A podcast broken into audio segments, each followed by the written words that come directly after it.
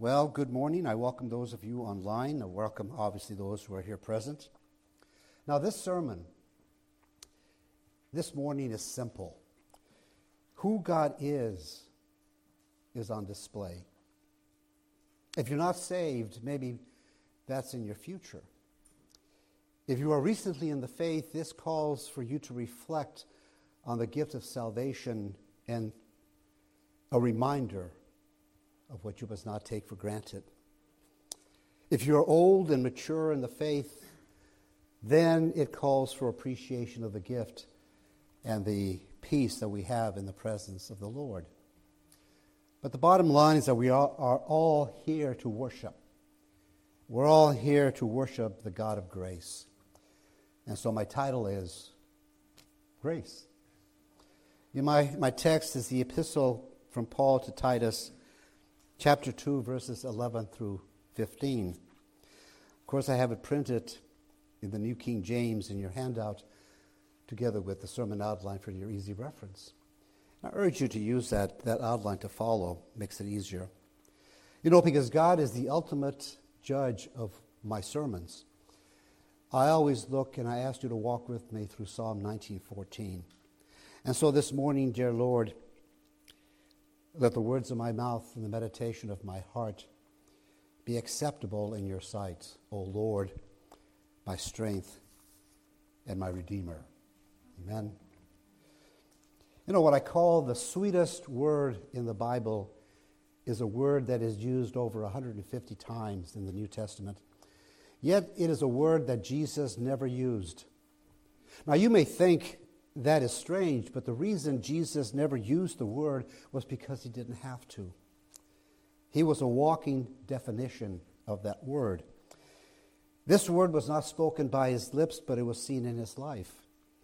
And this subject may never have been breached or broached in his lectures, but it was manifested in his living. The word that to me is the sweetest word in the Bible is the word grace. If God was using a dictionary, I believe that inside where the word grace was, you would find a one-word definition: Jesus. I think if God had a favorite word, it would be grace. And Peter calls God in 1 Peter 5:10 the God of all grace. I do not know of a word that is more important to the church than the word grace. You take away grace and the church cannot function, cannot be, it must close its doors. And preachers would be out of a job. Because the only gospel we have to preach is the gospel that the book of Acts 20:24 calls the gospel of the grace of God. You know, grace is the heart of the gospel. Without it, the gospel is dead. Grace is the vocabulary of the gospel. Without it, it cannot be articulated. And grace is the music of the gospel. Without it, it is silent. Now, I mean by grace the favor that God freely and fully gives us, even though we do not deserve it. And I want to tell you this morning why, to me, grace is the sweetest word in the Bible.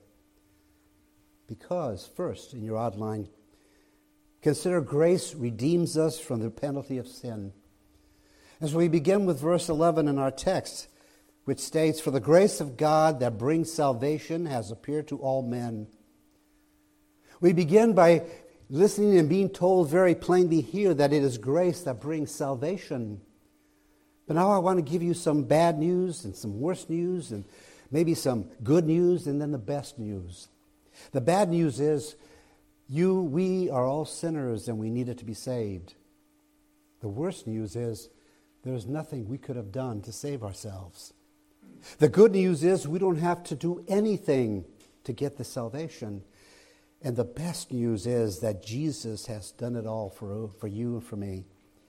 And all we have to do is accept it. That is grace. First, consider that it is unconditional grace. You know, there are no strings attached to this grace. There is nothing you can do to earn it. There is no way you can work for it. It's a gift.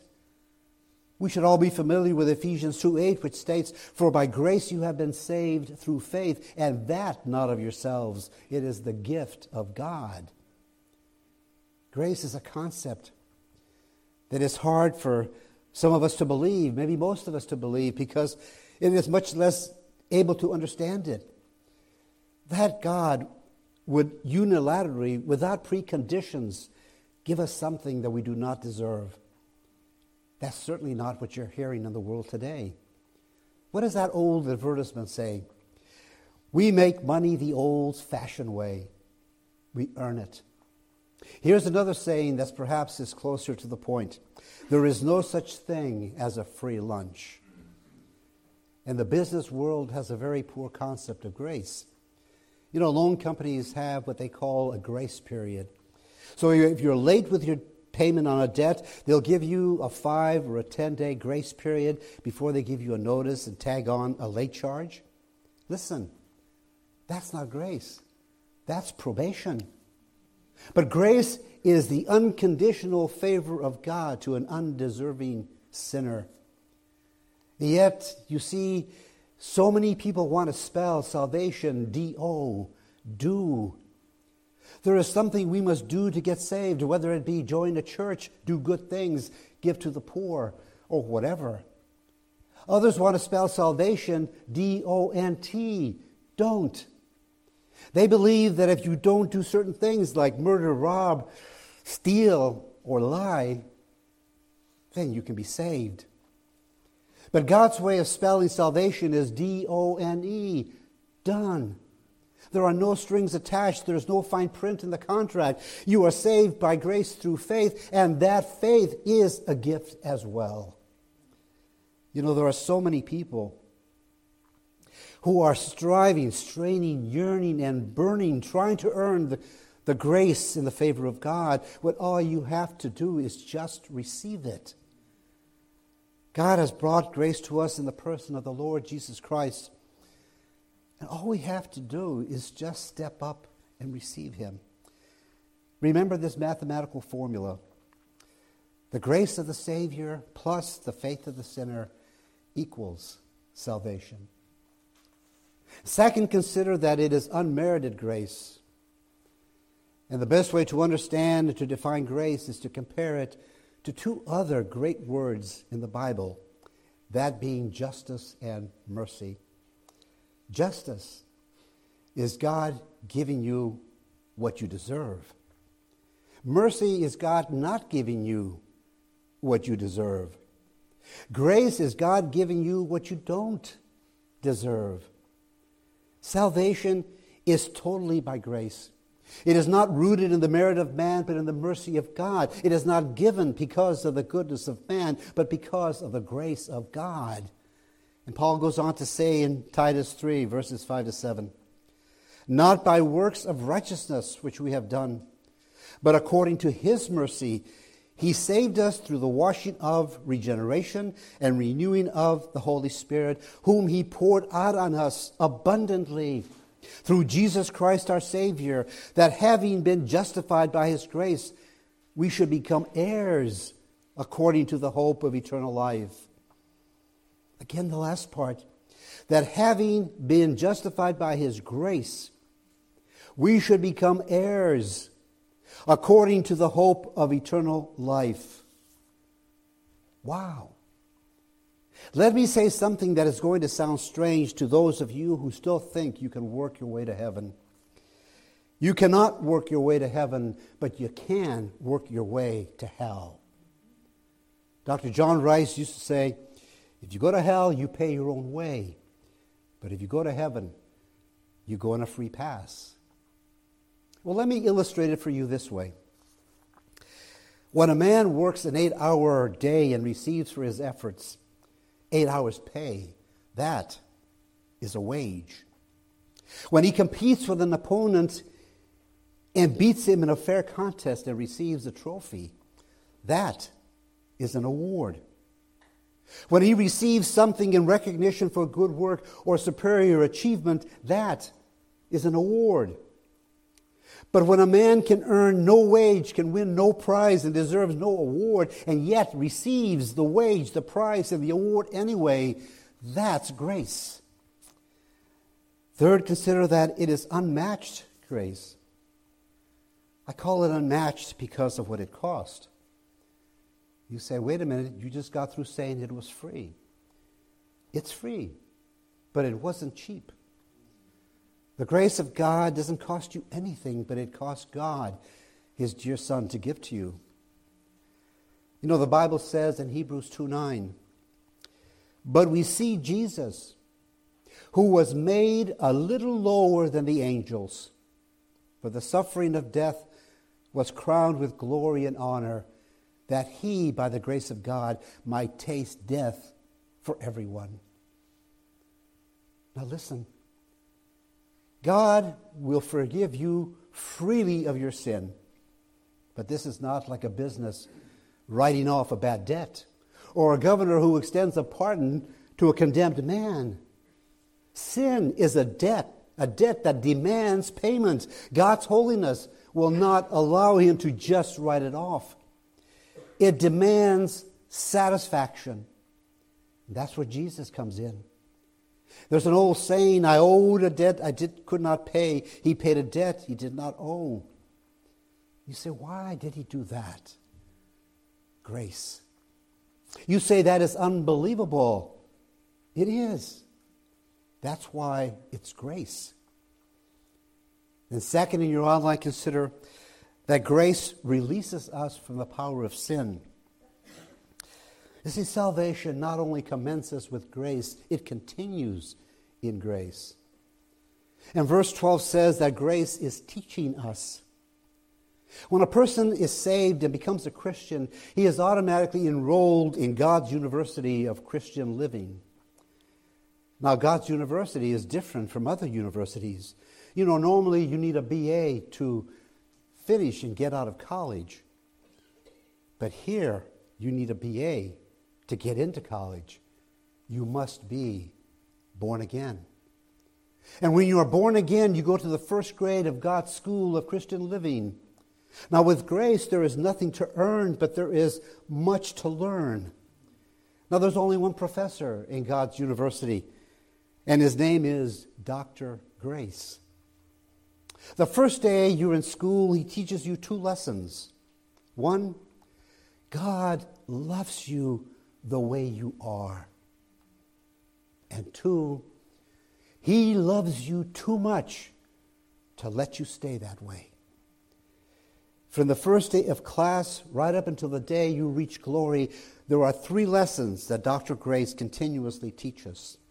First lesson, leave the sinful life. Verse 12 states, teaching us that denying ungodliness and worldly lusts. You know, there are some people who say that grace is a dangerous doctrine. There are some who believe that if you teach a person that he is saved by grace, that goodness and good works have nothing to do with obtaining salvation, then people will get saved and then go off and live in whatever hellacious manner they want. That was happening in the early church. And then Jude said in Jude 4, for certain men have crept in unnoticed, who long ago were marked out for this condemnation, ungodly men who turn the grace of our Lord God into licentiousness and deny the only Lord God and our Lord Jesus Christ.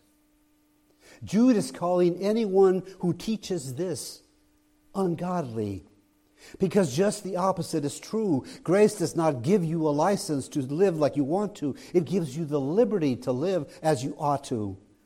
Listen, Jesus didn't just die to save us from hell. The Bible says in Matthew 1:21, you shall call his name Jesus, for he will save you from your sins. That means grace changes you. It changes your appetite. You'll hunger and thirst after righteousness. It changes your ambitions.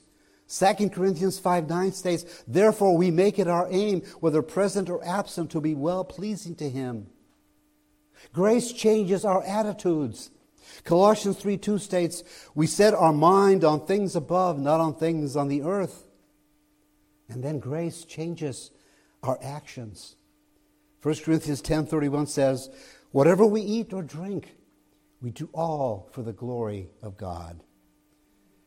You know, there are two things that are true of a person who has experienced the grace of God. First of all, he cannot live like he used to. 2 Corinthians 5:17 states, if any man be in Christ, he is a new creature. All things have passed away, all things are become new. Secondly, he wants to live like he ought to. I'll give you an example of how this pans out. Back during the days of the bloody French Revolution in Paris, the mob who broke into the palace and they seized King Louis XVI and his wife Marie Antoinette and had them put to death, rushed back to the palace and seized their son, the prince. And they were going to take him to the guillotine when someone came up with a more hellish idea and said, no, let's not send him to heaven. Let's send him to hell. Let's turn him over to this vile old woman that I know and let her teach him how to be a heathen. So they took him down to this vile, wretched woman. She ripped the robes of majesty off of him and put him into the rags that were filthy and dirty. And from the first day, she tried to teach him to swear and to curse, but he would not. She tried to get him to look upon lewd acts and shame, but he would shut his eyes. And then she tried to get him to eat the food that came from a hog pen. That was the last straw. That little prince balled up his little fists, threw back his shoulders, shook that curly head and said, I will not eat trash, watch trash, or talk trash. I was born to be the king of France. I am a child of the king, and I'm going to live like it. That is true of every blood-bought child of God. The second lesson is to live the sanctified life. Verse 12b states, we should live soberly, righteously, and godly in the present age. You see, grace takes care of every part of your life. Man is a three-part being, body, soul, and spirit. And so we are told here we are to live soberly, righteously, and godly. First, we are to live soberly. The word there means to live in a self-controlled fashion. That deals with the soul. That deals with the inward life. I am not to allow my heart to drink the world's wicked wine. And when it comes to temptation, I am to be a teetotaler, abstaining from the worldly things that soil my soul. Secondly, I am to live righteously. That deals with my body. That deals with the outward life. I am to act righteous because I am righteous. Christ lives within me, and therefore I am simply to be outliving the in-living Christ. And then I am to live godly. That deals with my spirit. That deals with the upward life. I am to live like Jesus would live, and I am to live like God would want me to live.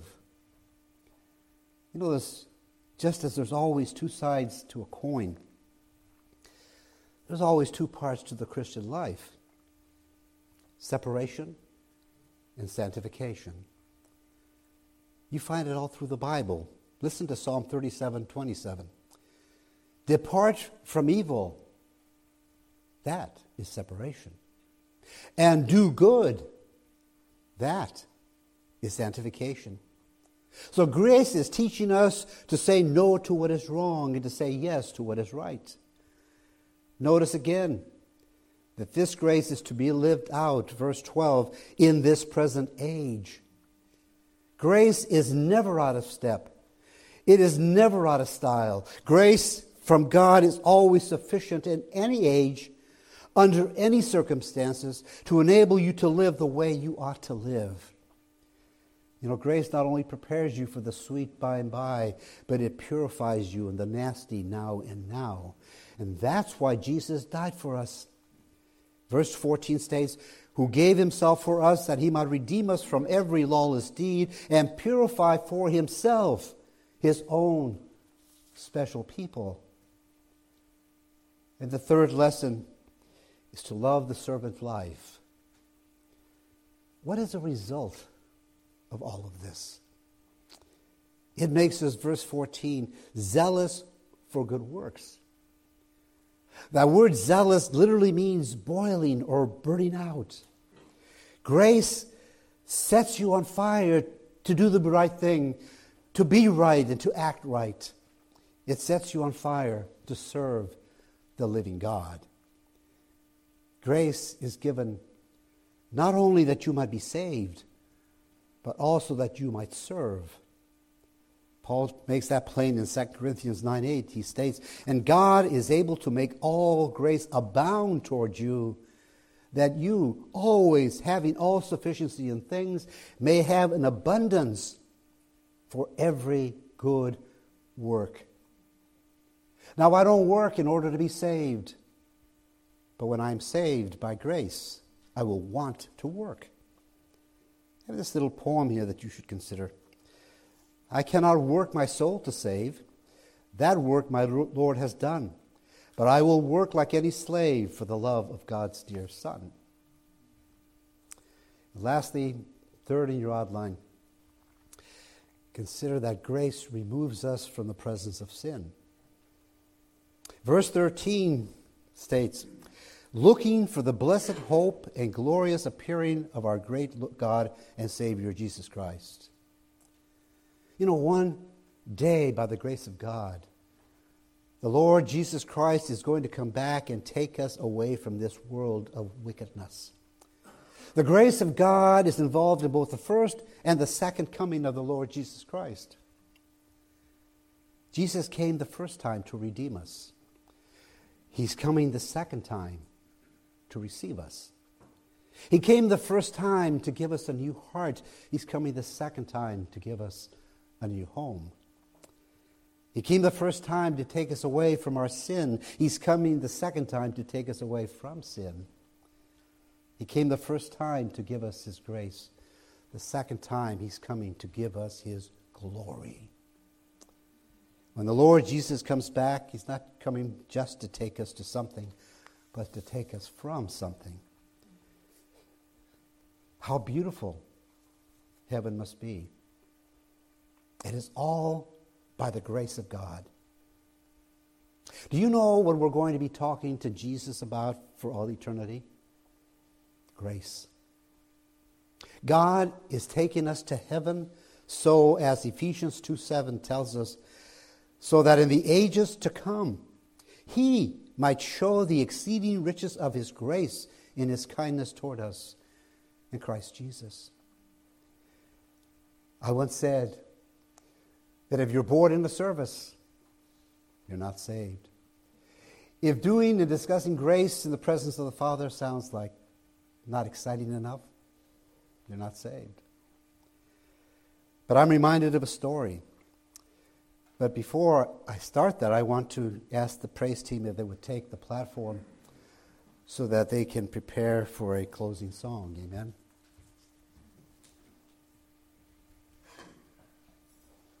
Amen. Well, here's the story. His name was John. His mother died when he was 6 years old. His father was a sailor. So, at the age of 11, he became a sailor. But he got into all kinds of wickedness. In fact, he became so mean that his own father disowned him. Finally, he got into the slave trade. He began to buy and sell other men.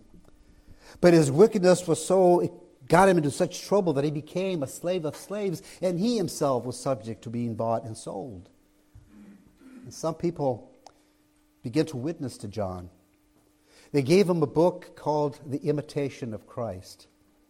He read it, and God began to work in his heart.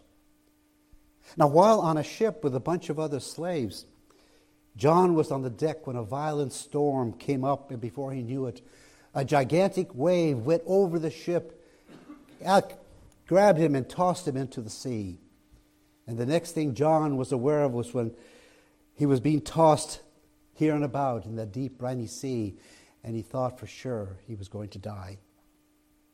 They say that in a moment, life passes you, you know it. Everything passes before you, but not sure. Then an incredible thing happened.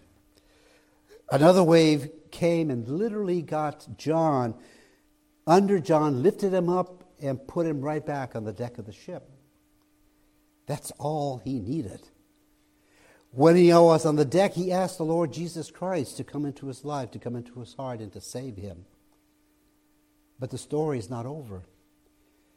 At the age of 39, John Newton was called into the ministry and became not only a great preacher, but he wrote what may be the all-time favorite hymn in the modern-day church. Amazing Grace, how sweet the sound, that saved a wretch like me. I once was lost, but now am found, was blind, but now I see. I'm going to ask you to stand, and if you're able, let your voices and lift them in worship. Amen.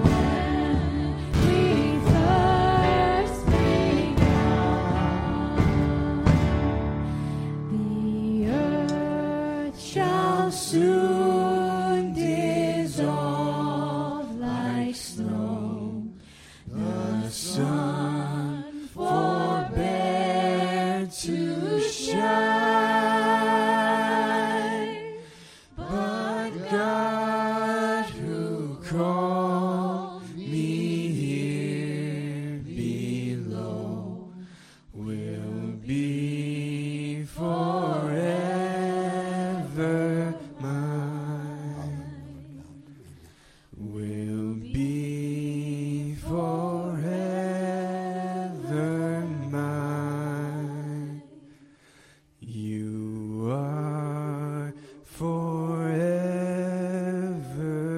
mine. Amen. Hallelujah, Lord God. Praise your name, Lord Jesus.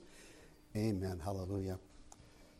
You know, grace, it is the sweetest word in the Bible. But I hope you've tasted it again today. Every day is new. Psalm 34:8 says, "O taste and see that the Lord is good. Blessed is the man who trusts in him." The service is over. Let's go out and share the gospel of grace as we mingle in the world. I'll see you next week. Amen.